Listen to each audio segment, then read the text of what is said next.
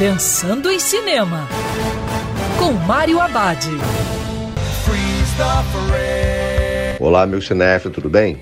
Uma ótima dica é assistir em casa ao musical Tic Tic Boom, que marca a estreia de Lin-Manuel Miranda como diretor de longa-metragens.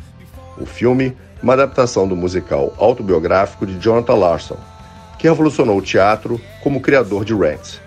O filme segue John, um jovem compositor de teatro que serve mesas em um restaurante em Nova York em 1990, enquanto ele escreve o que ele espera ser o próximo grande musical americano. Dias antes de apresentar seu trabalho, John está tendo pressão de todos os lados.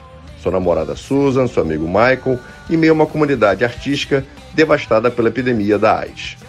Tic Tic Boom é um belo retrato das emoções e provações de um artista com todos os sacrifícios que acontecem ao longo da jornada. A história de Larson chega às telas como deveria, misturando fato e ficção, música fantástica com espírito de inovação e amor pelo teatro. E lembrando que o cinema também pode ser no sofá de casa. Quer ouvir essa coluna novamente? É só procurar nas plataformas de streaming de áudio. Conheça mais dos podcasts da Band News FM Rio.